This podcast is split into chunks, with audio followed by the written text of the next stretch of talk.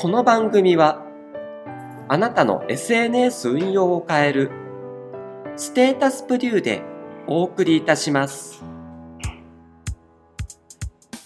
こんにちは。ステータスプリューラジオです。本日は私横森ひかるでお送りいたします。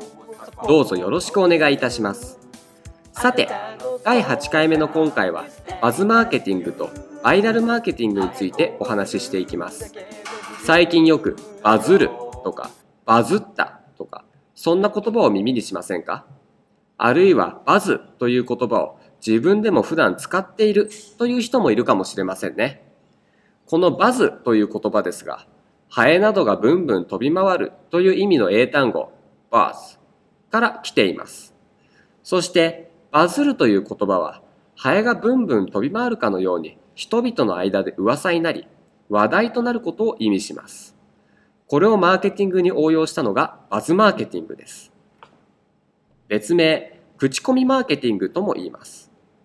そしてこれと似た言葉がバイラルマーケティングです。viral はウイルス性のという意味の英単語で、ウイルスが広まるごとく何かを流行させることをバイラルを起こすと言います。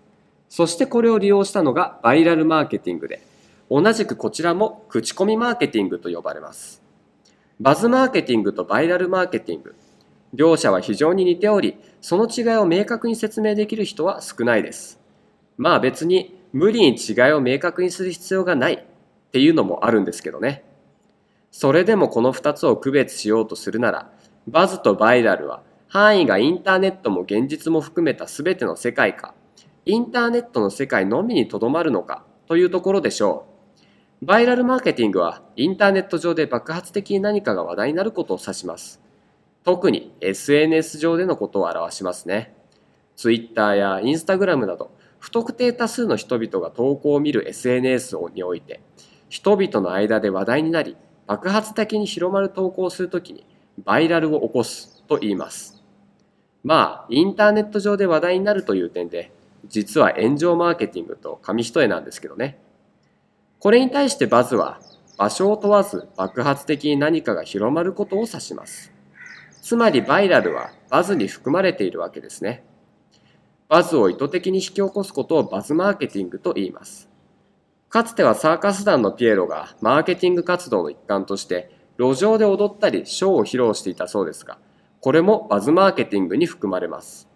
もちろん SNS 上で何かが広まった時もバズったって言いますけどね。バズとバイラルの違いはこんな感じです。正直言って大した差ではないかもしれませんが、最近ソーシャルメディアマーケティング界隈ではよく登場する言葉なので覚えておきましょう。今回はここまでです。弊社のブログではバズマーケティングやバイラルマーケティングの成功例も多数紹介しております。